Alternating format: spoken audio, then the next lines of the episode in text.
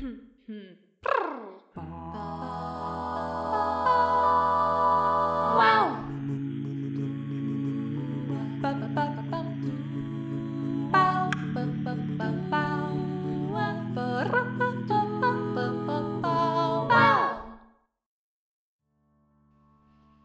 Szia Gergő, hogy vagy, mi újság? Szia Tündi, köszönöm szépen, minden rendben van nálam. Veled mi a helyzet, hogy telik a hétvége?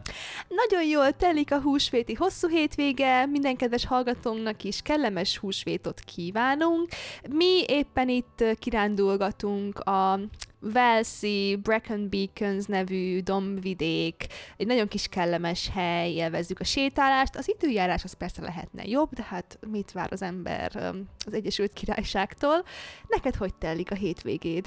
Hát amikor ezt felvesszük, akkor még éppen itt ülök a nappalimban, de valószínű mire a hallgatósághoz eljut ez a felvétel, addigra én éppen vonaton ülök uh, Hollandia felé, mert éppen megyek egy konferenciára. Oh, wow! Úgyhogy uh, hát ugye mi mást is csinálhatna bárki is az ünnepek alatt, mint hogy éppen utazzon dolgozni.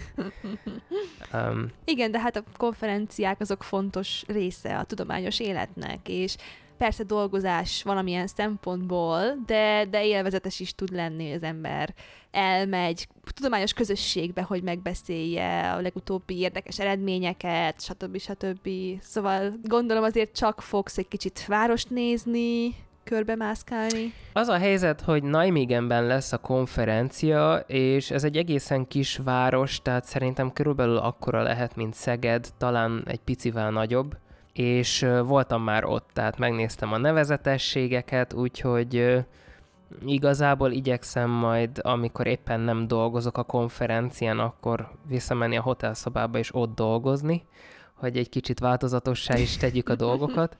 Meg hát egy jó barátommal fogok találkozni, mert ő kiköltözött Hollandiába, azt hiszem egy fél éve, vagy talán már egy kicsit több is, és megbeszéltük, hogy ő, ő Amsterdamban van, és akkor félúton találkozunk majd. Hát akkor az jól hangzik. És akkor gondolom klasszikus magyar húsvéti szokások közül nem nagyon fogsz tartani semmit így útközben. Hát nem hiszem, hogy a vonaton tudok egy jó azért füstölt kötözött csonkát megfőzni, meg ugye nem is eszek olyat, de nem, nem lesz nagy húsvéti szokás, hát majd nyilván hazatelefonálok a családnak ez lesz a, a terv. És nektek lesz valami nagy húsvéti lakoma? Hát nem, nem, nem, szerintem csak hazaérünk a legutóbbi kirándulásból, vagy rendelünk valamit, vagy elmegyünk valahova enni, még meg kell nézni, hogy melyik étterem, vagy melyik hely, hogy van nyitva. Locsolkodni szerintem, hát lehet, hogy hagyom a páromat, odaadom a kezébe a kedvenc parfümömet, és megengedem, hogy talán egyet-kettőt így, így spriccentsen a fejemre a saját kedvenc parfümömből. Én megmondom őszintén a locsolkodni locsolkodás szokását sose tartottam túlságosan kreatív vagy nagyon értelmes szokásnak, de ez az én saját véleményem. Aki szeret locsolkodni, az annak jó locsolkodást kívánunk erre a napra. Így van, tehát mindenkinek nagyon jó ünneplést kívánunk, és remélem, hogy még így a, a húsvéti ünnepek legvége is kiválóan telik, és az iskolásoknak, ha jól emlékszem, most van talán tavaszi szünet, úgyhogy remélem, hogy jó idő vár rájuk, és majd tudnak egy kicsit kimozdulni is, és kirándulni. De talán térjünk át arra, hogy miről szeretnénk ma beszélni, ugyanis megint csak egy hallgatói kérésre készültünk, ez pedig az úgynevezett óriás molekulák kérdése, hogy ez mit is takar. Ugye az, az a kérdés merült fel szinte az egyik leggyakrabban, hogy mik ezek, mi a különbség ezek közt és a makromolekulák közt. Úgyhogy talán erre próbálunk majd most választ adni mindenkinek. Igen, ez egy abszolút egy érdekes témakör, kicsikét így tovább haladunk az utóbbi néhány hetek, meg ugye podcastunknak az ilyen tipikus, kicsit kémiás, kicsit biokémiás, kicsikét anyagtudományos kérdés körében, mert ezek olyan molekulák, vagy olyan anyagcsoportról beszélünk, ami Hát hasonlóan, mint sok más anyagcsoport, ott van körülöttünk a hétköznapi életben mindenhol, csak nem feltétlenül tudjuk, hogy makromolekulának, óriás molekulának hívják őket, vagy, vagy minek hívják őket egyáltalán. Ez kicsikét vissza is tekint majd néhány kérdést körülbelül egy éve beszéltünk utoljára hasonló témakörről, amikor a kocsonyáról beszéltünk, és hogy miért is remeg a kocsonya, és hogy az egy milyen anyagtípus, ott ugye a hidrogélekről beszéltünk, és hát kicsikét most más szempontból járjuk körbe, ahogy mondtad, az óriás molekulák kérdését. Így van, és hát akkor ugye meg is válaszolnám rögtön az első kérdést, amit az előbb már felvezettem, tehát az óriás molekula, mint olyan, tudományos szóként ugye a nagy molekulákra használt kifejezés, a nagy molekulákat pedig hívjuk úgy is, hogy makromolekulák, mert ugye a makro maga azt jelenti, hogy nagy. Tehát ugye ebből egyértelművé válik az, hogy az óriás molekulák meg a makromolekulák azok ugyanazt az anyagcsoportot jelölik. Igen. És a polimerek azok olyan makromolekuláris anyagok, amelyek életünk szinte minden területét érintik, valószínűleg a legtöbben közülünk ugye legalább egy polimer tartalmú termékkel a vizes palasztól kezdve a kütyükön át, a ruhadarabokon és a gumi abroncsokig egészen érintkeztek az elmúlt öt percben valamilyen polimer tartalmú eszközzel vagy termékkel, és valójában már maga a polimer kifejezés sejteti azt is, hogyan tervezték ezeket az anyagokat. Ugye a poli az görögül azt jelenti, hogy sok, a mer pedig részt jelent. Tehát ugye ezt, hogyha átfordítjuk magyarra, akkor sok rész, azt jelenti a polimer. És hogy ezt jobban el tudjuk képzelni, akkor ugye felhozhatjuk azt a példát, hogy egy nyakláncot készítünk gyöngyökből, ahol minden gyöngy egy-egy atomot képvisel, és egyetlen gyöngyöt is felfűzhetünk egy sorba, vagy készíthetünk egyfajta gyöngyből csomókat másfajta gyöngyökkel, majd aztán ezeket fűzzük egymáshoz. Tehát a polimerben az egyes gyöngyöket, ezokat monomernek nevezzük, és hogyha a monomerek összeállnak, akkor ezek a monomerek alkotják majd a polimert. Igen, és ahhoz, hogy jobban megértsük ezeket a polimereket, hogy ezek miért alakulnak így ki, mit csinálnak, hogy működnek, meg kell azt vizsgálnunk, hogy az egyes gyöngyök, a, a monomerek, azok milyen típusúak. Tehát ugye a nagy polimer az milyen típusú monomerekből áll össze. A polimerek azok különböző formájúak és méretűek lehetnek. Lehetnek ugye, hogy most például ránézek itt a laptopra előttem, ugye az egy műanyag váz, műanyag dobozban vannak benne az elektronikai komponensek belül, az ugye egy mesterségesen előállított anyagról van szó, de lehet természetes egy polimer. Növényekben, állatokban egyaránt előfordulhatnak. Ugye a fehérjék azok például a polimereknek egy természetes típusa, és aminosavakból állnak, az aminosavak a monomerek, azok az építő kockák. Ugye másik ilyen példa, hogy a gyöngysor, ez egy nagyon jó szemléltető példa, hogy hogy néz ki egy polimer, de kicsikét gondolhatunk így bizonyos szempontból legó darabokra, hogy akkor Lego darabok egymás után sorakoznak, és hogy ugye milyen különböző Lego darabok vannak, van, ami mondjuk csak négy ilyen kicsi elemből áll, vagy nyolc, vagy még több, hosszúkás, L-alakú, tehát ilyen különböző módon kell elképzelni a különböző monomereket, amik polimereket hozhatnak létre. Ugye attól függően a fehérje esetében, hogy melyik aminosavak vannak benne, és hányan kötődnek egymáshoz, milyen sorrendben. Ugye az így kapott fehérje, az, az például megtalálható a hajban, vagy a körmökben, az izmainkban is például, a bőrben, vagy a fontos sejtgépezetekben, ami ugye az életünk fenntartásához fontos.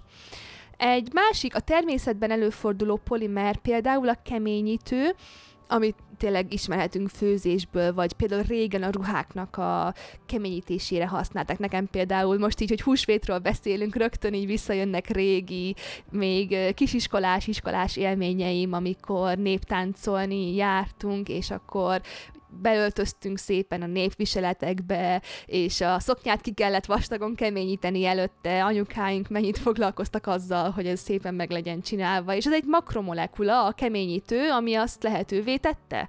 És ugye ez különböző növényekből, például burgonyából, kukoricából, búzából állítható elő, és ugye táplálék raktárként szolgál, mivel ízletes élelmiszerként, élelmiszer adalékként is lehet használni, és ugye megtalál található kenyérfélékben, tésztákban emiatt.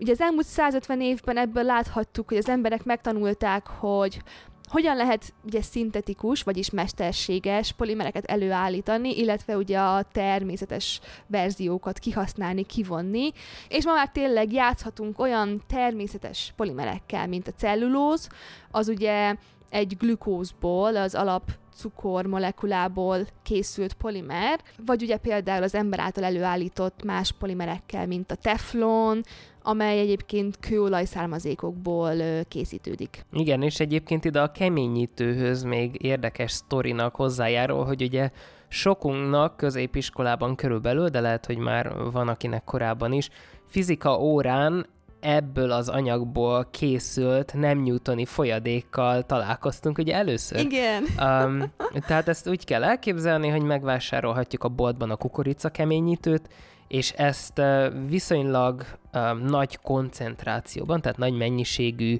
port kell elkeverni vízzel egészen addig, amíg egy ilyen Hát szerintem körülbelül a gyerekeknek való köptető szirup állagú valamit nem kapunk, és um, ezt azért hívják nem newtoni folyadéknak, mert ugye, hogyha szépen lassan érintjük bele az ujjunkat, akkor uh, körülveszi, mint egy rendes folyadék, teljes, egy, egy kicsit nagyobb viszkozitású, de azért jól körülveszi. Viszont, hogyha hirtelen erővel nyúlunk ugye a folyadék felé, akkor viszont egészen úgy viselkedik, mint egy szilárd anyag, és bekeményedik, Igen. nem tudunk belenyúlni, úgyhogy ez egy eléggé jó játék. Aztán, hogyha ezt megcsinálják mondjuk kád méretben, akkor ugye vannak olyan elvetemült emberek, akik szoktak ilyen futóversenyt rendezni, hogy ennek a tetején át kell futni, és akkor nyilvánvaló hatalmas taflázások lesznek belőle, hogyha valaki nem eléggé gyors. Na mindegy, ez csak egy kitekintés volt, de szerintem menjünk tovább ugye a makromolekulák történetére. Hát ugye a polimerek azok egyidősek az élettel, hogyha valaki ez egy kicsit jobban érdekel, akkor én nagyon-nagyon javaslom Richard Dawkinsnak az Önzőgén című könyvét, mert olyan zseniálisan le van írva, hogy hogyan, milyen véletlenek és milyen evolúciós kiválasztódás alapján történt meg az, hogy egy élettelen valami egy olyan másik anyaggal vette magát körül, hogy az őt védelmezze, de mégis teljesen el tudja látni a feladatát, fantasztikus szerintem. Szóval egyidősek a polimerek az élettel, hiszen nélkülözhetetlenek mind a fehérjék, mind a vázanyagok, tehát ugye cellulóz szempontjából, de mi emberek mégiscsak az 1830-as évek óta ismerjük őket, amikor is a tudósok először leírták ezeket az anyagokat. Az első szintetikus polimert, azt ugye mi úgy ismerjük, hogy a bakelit, ezt ugye iskolában úgy tanultuk, hogy egy hőre keményedő műanyag, tehát, hogyha véletlen ott felejtettük a konvektor tetején, nem lett belőle semmi baj. Manapság már ezeket a bakelit lemezeket idézőjelben nem bakelitből készítik, tehát az újabbakat ne rakjuk a konvektor tetejére, mert el fog olvadni. Az első műanyagot, tehát ezt a bakelitet 1907-ben állították elő egy egyszerű és nagyon olcsó reakcióval, Később aztán ez az anyag segített a mérnököknek számos gyermekjáték és konyhai eszköz gyártásában, viszont hátránya a bakelitnek, hogy ugye egészen törékeny. És aztán 1920-as években alkotta meg uh, Hermann Staudinger a makromolekula kifejezést, egy német tudós volt, aki ezeken a szintetikus polimereken dolgozott, Sajnos nagyon sok tudós természetesen nem hit neki a makromolekulák létezéséről, hmm. mert abban az időben sok kémikus vonakodott elismerni az óriás méretű szerves molekulák létezését, Inkább azt az elképzelés részesítették előnyben, hogy számos természetes anyag, például így a cellulóz, a sejem és a gumi kivételesen erős erők által összetartott kis egységekből állnak. Hát egyébként ez igaz, csak ez a kivételesen e- erős erő, ez ugye egy kovalens kötés, és miután Staudinger bejelentette a makromolekulák fogalmát, az egyik ismert kémikus még azt is átallotta mondani, hogy ugyanúgy állíthatják, hogy valahol Afrikában találtak egy elefántot, amely 1500 láb hosszú és 300 láb magas volt, Vicces módon még az elefánt ugye nem létezett, a polimer viszont igen, és a polimerek felfedezése forradalmasította nem csak a tudományt, de a mindennapi életünket is. Igen, de hát ez nem meglepő, megint ott vagyunk, hogy így működik a tudomány. Ez egy alapvetőleg egy, egy hasznos dolog, hogy tudósok szkeptikusan állnak hozzá ilyen nagy bejelentésekhez, mert Ilyen persze rengeteg történet van arról a tudománytörténetben, hogy volt valami hatalmas felfedezés, és a teljes közösség az úgy nem, nem, nem, szerintünk ez így nem lehet, de ezeket látjuk, ezeket írták le most főleg így a tudománytörténelemben, azt nem látjuk azt a másik Hát én azt gondolom, ez megint saját vélemény szerintem sokkal-sokkal több olyan más felfedezés volt, amire joggal így nézett rá a tudományos közösség, hogy nem, nem, ez nem lehet, és bebizonyosodott, hogy igen, tényleg nem lehet. Tehát pont ez a lényege a tudományos módszernek, hogyha valaki felfedez, fölismer valamit, ami nagy mértékben átformálja az addigi gondolkodást, ugye ezeket hívjuk sokszor sok szempontból paradigmaváltó felfedezéseknek, ami amikor korábbi megértésünk, korábbi tudásunk az teljesen mondjuk úgy, hogy átformálódik az új ismeretanyagnak a, a felismerésével, ezekkel óvatosnak kell lennünk, és, és jó, hogyha fölismeri a közösség, hogy ez, ez tényleg így volt, de, de ez a lényege a tudományos módszernek, hogy nem fogadunk el dolgokat csak úgy rögtön, hanem állja ki szépen ezt a, ezt a szkeptikus hozzáállást, és hogyha kiállta, akkor az megérdemelte. Igen, és egyébként, tehát ezt most a hallgatóknak mondom, akik nem feltétlen olvasnak ugye minden nap tudományos híreket, hogy ez, hogy valaki olyat állít, ami nincs teljesen úgy, ez abból adódik egyszerűen, hogy emberek vagyunk, és mint emberek hibát vétünk, tehát előfordul sajnos viszonylag gyakran olyan is, hogy megjelenik tudományos közleményben egy állítás, ami ugye azt jelenti, hogy mind egy szakirat szerkesztősége, mind pedig a független bírálók is úgy állították és úgy találták, hogy az az állítás helyes, majd pedig vissza kell ezt vonni, tehát redaktálni kell ezt a kijelentést, és azt hiszem, hogy 2020-ban talán volt egy nagyon híres eset ezzel kapcsolatban, ugyanis Francis Arnold, aki előtte évben, ha jól emlékszem, 19-ben kapta a kémiai Nobel-díjat a mesterséges evolúcióért, ő döntött úgy, hogy redaktálja az egyik kutatást, hiszen úgy találták, hogy amit a doktorandus hallgató kimért nála, azt utána későbbi kísérletekben nem tudták reprodukálni, már pedig ugye a tudományos módszertan első kitétele az, hogy minden replikálható kell, hogy legyen, mindent meg kell, hogy tudjunk ismételni ugyanúgy, és ugyanazt Igen. az eredményt kapjuk, hiszen különben az állítás akkor nem lehet ugye helyes. Pontosan? Igen, tehát ez része a tudományos módszertannak, amit alapvetően azt gondoljuk, hogy hát ha lehet mondani, az egyik legtökéletesebb módszertanról van szó, amit tökéletlen egyedek, emberek művelnek, szóval csak törekedünk arra, hogy felismerjük ezeket a, a potenciális hibákat és félreértéseket. Tehát haladjunk tovább, ugye ebből következik, ebből érthetjük a, a polimerek, óriás molekulák történelme szempontjából, hogy nem meglepő, hogy csak a, az 1940-es, 50-es években fedezték fel a kutatók, hogy egyes polimerek azok létezhetnek természetesen az ember szervezetében, ugye köztük a fehérjék, ahogy már mondtuk, amelyeket ugye aminosavak állítanak össze, az aminosav monomerek polimerjeiként írjuk le őket, vagy a DNS, a, ugye az örökítő anyagunk, az is lényegében egy makromolekula. Ugye a DNS-nek a, a monomerjei, az építőkövei, azokat hívjuk úgy, hogy nukleotidok.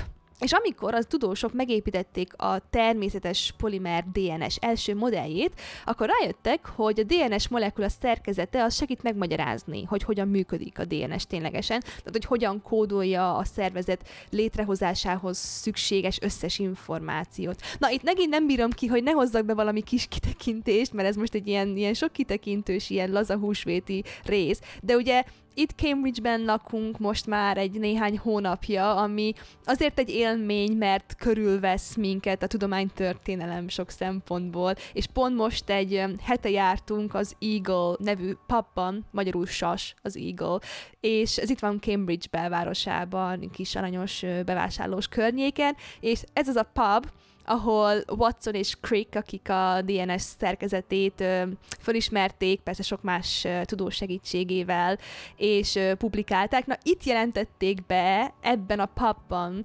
amikor felfedezték a DNS-nek a szerkezetét. Szóval ilyenkor mindig élmény olyan helyekre mászkálni, ahol hú, valami jelentős dolog történt tudománytörténelem szempontjából. Igen, mindenképpen. Tehát ezt én is nagyon szerettem, amikor olyan környéken tudunk lenni, ahol ugye gyakorlatilag tudományosan inspirálva vagyunk, mint hogy a, a művészek, amikor valami nagy benyomást keltő utcán vagy természeti helyen vannak. Tehát ez számunkra egy ilyen fontos történelmi lépcső, ez körülbelül ugyanolyan érzést Igen. tud kiváltani.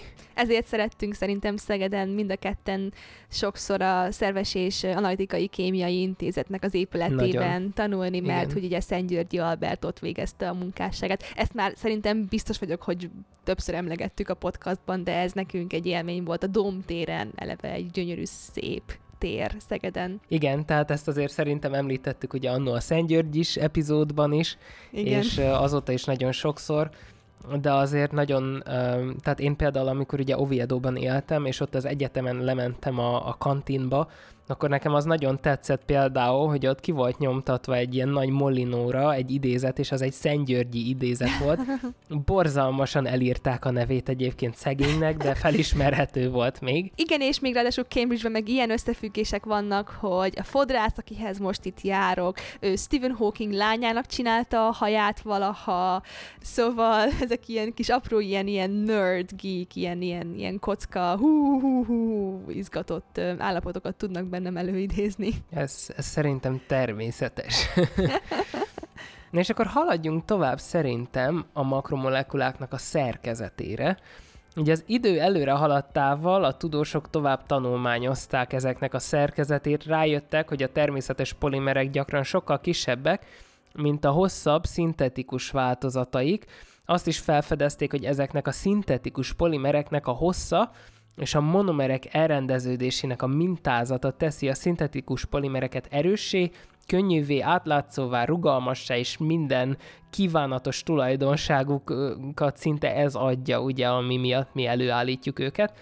Viszont van egy másik szuperképességük is ezeknek a polimereknek, mégpedig az, hogy nagyon sokféle alakjuk van. Igen. Ugye három fő formában ismerjük őket, vannak a lineárisak, ilyen például ugye a cellulóz, ilyen a fehérje a természetben, vannak az elágazók, ilyen például a keményítő, és ugye vannak a keresztkötésű polimerek is, erről Tündi ismertetett nagyon sok információt velünk, ugye a, a hidrogéles részben. Igen ha jól emlékszem. Pontosan, mert ez a szakterületem sok szempontból. Ugye a, a hidrogélek, mint például a kosonya, ami egy ilyen, ilyen szerteágazó, keresztkötéses makromolekula polimer lényegében, és sok-sok vizet tartalmaz, ugye ezért hívjuk hidrogélnek, ugye a hidro a görögből származó vizet jelentő szó, ugye nem meglepő itt is görög elnevezésekkel illetjük ezeket az anyagokat. Azok lényegében tényleg így épülnek föl, és egy ilyen fajta vizet tartalmazó géles anyaggal dolgozom én is nap mint nap a laborban. Illetve hát nem most, mert most már írom meg a PhD dolgozatomat,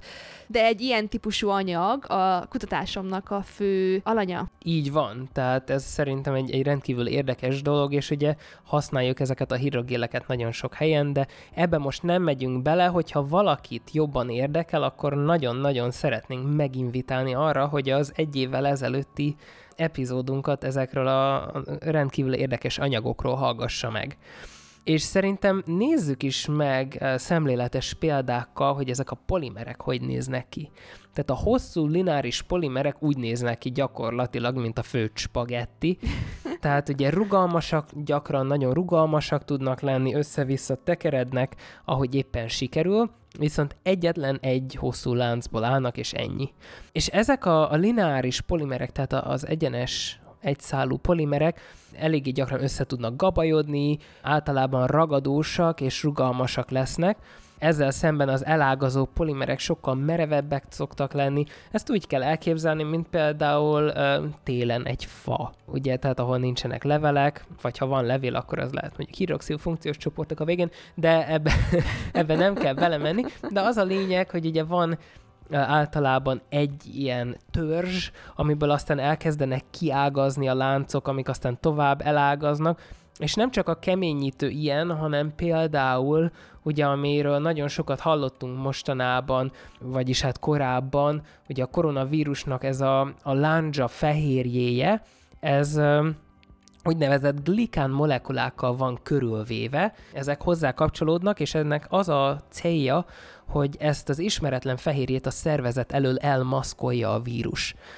mert hogy e, emiatt aztán a szervezet csak egy ilyen nagy cukortengert lát körülötte, a cukrot azt meg szeretjük, Na és ezek a glikánok is olyanok, hogy egy hosszú lánc elkezd szépen elágazni egy ilyen érdekes fa szerkezet felé.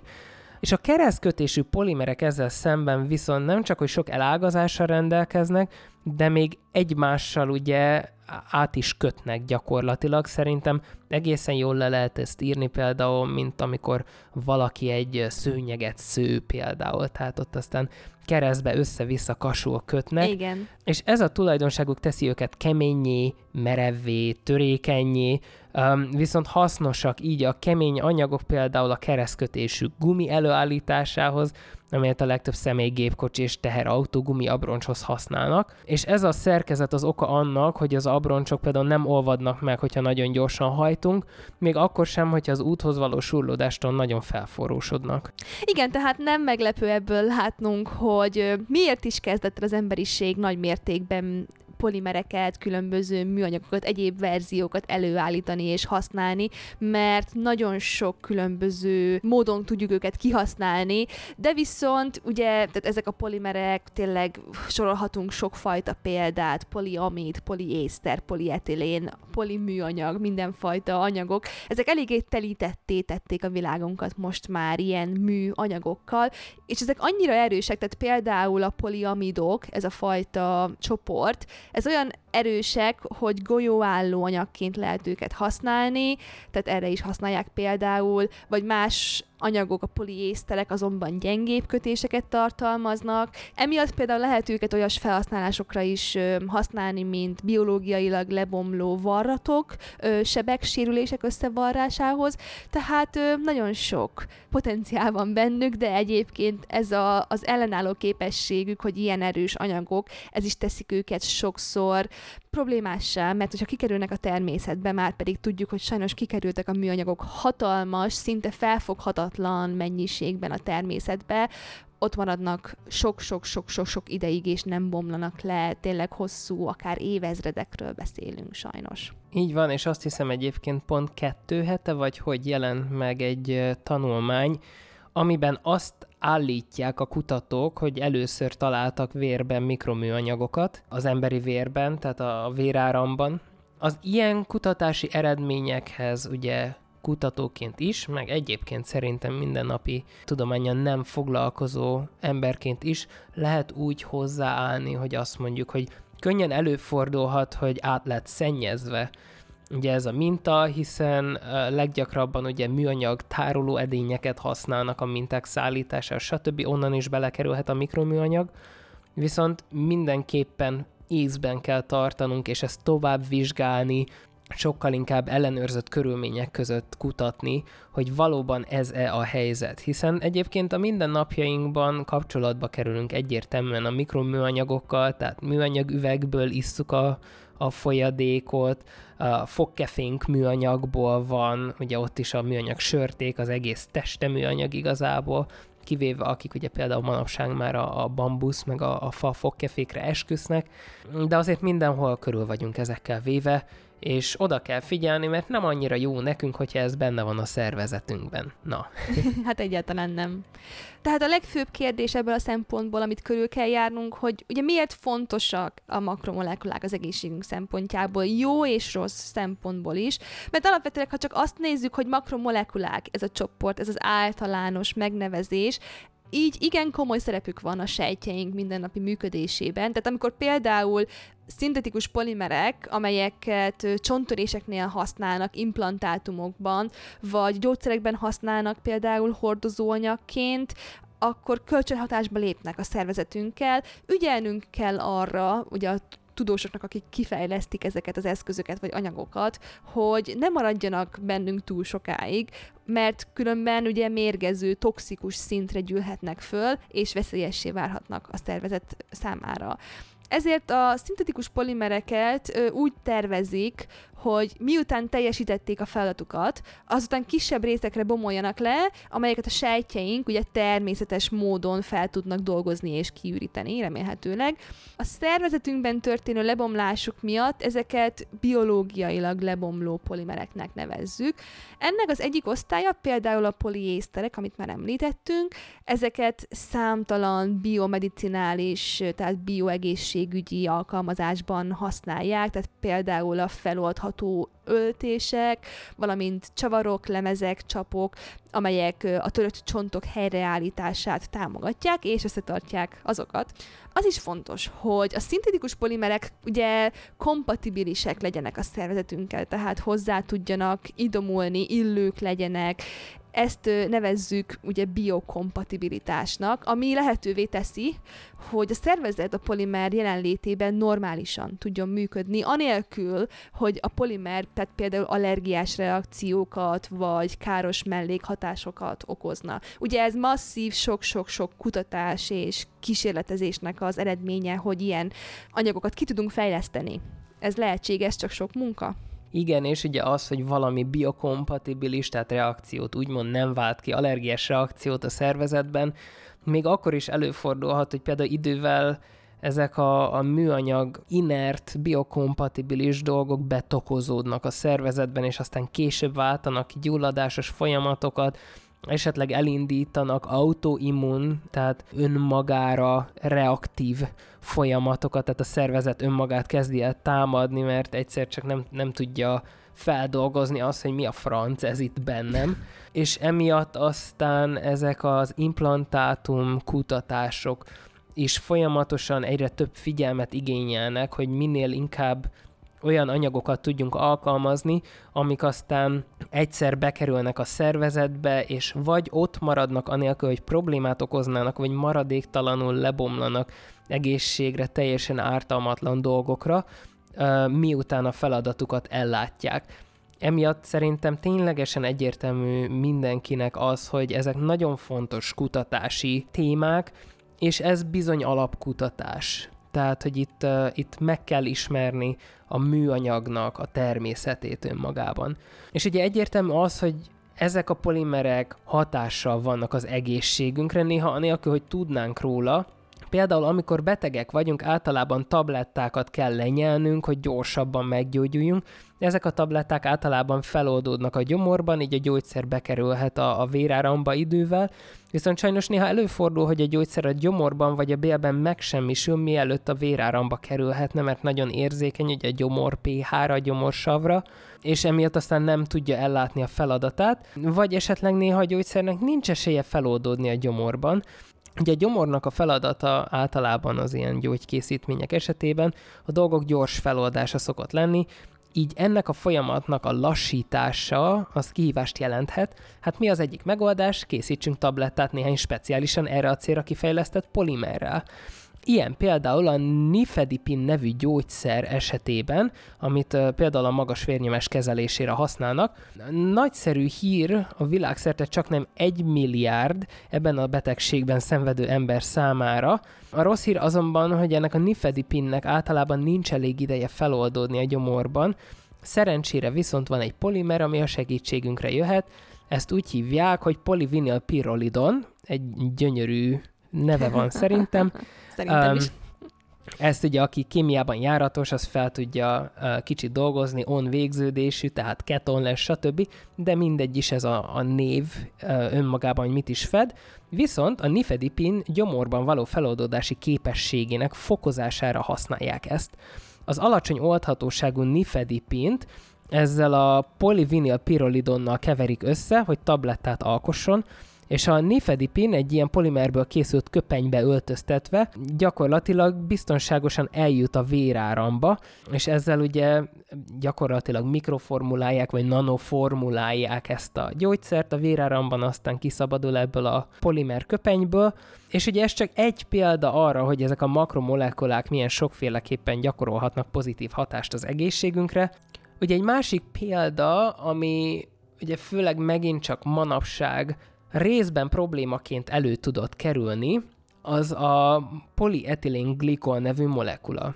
Ugyanis ez a polietilén glikol előfordul körülöttünk minden készítményben, kozmetikai készítményekben, ugye krémekben előfordul, illetve gyógyászati segédeszközöknél is használják gyakorlatilag arra, hogy bevonjanak dolgokat, hiszen általában erre az emberek nem fejlesztenek ki allergiás reakciókat, tehát ez egy nagyon-nagyon biokompatibilis molekula.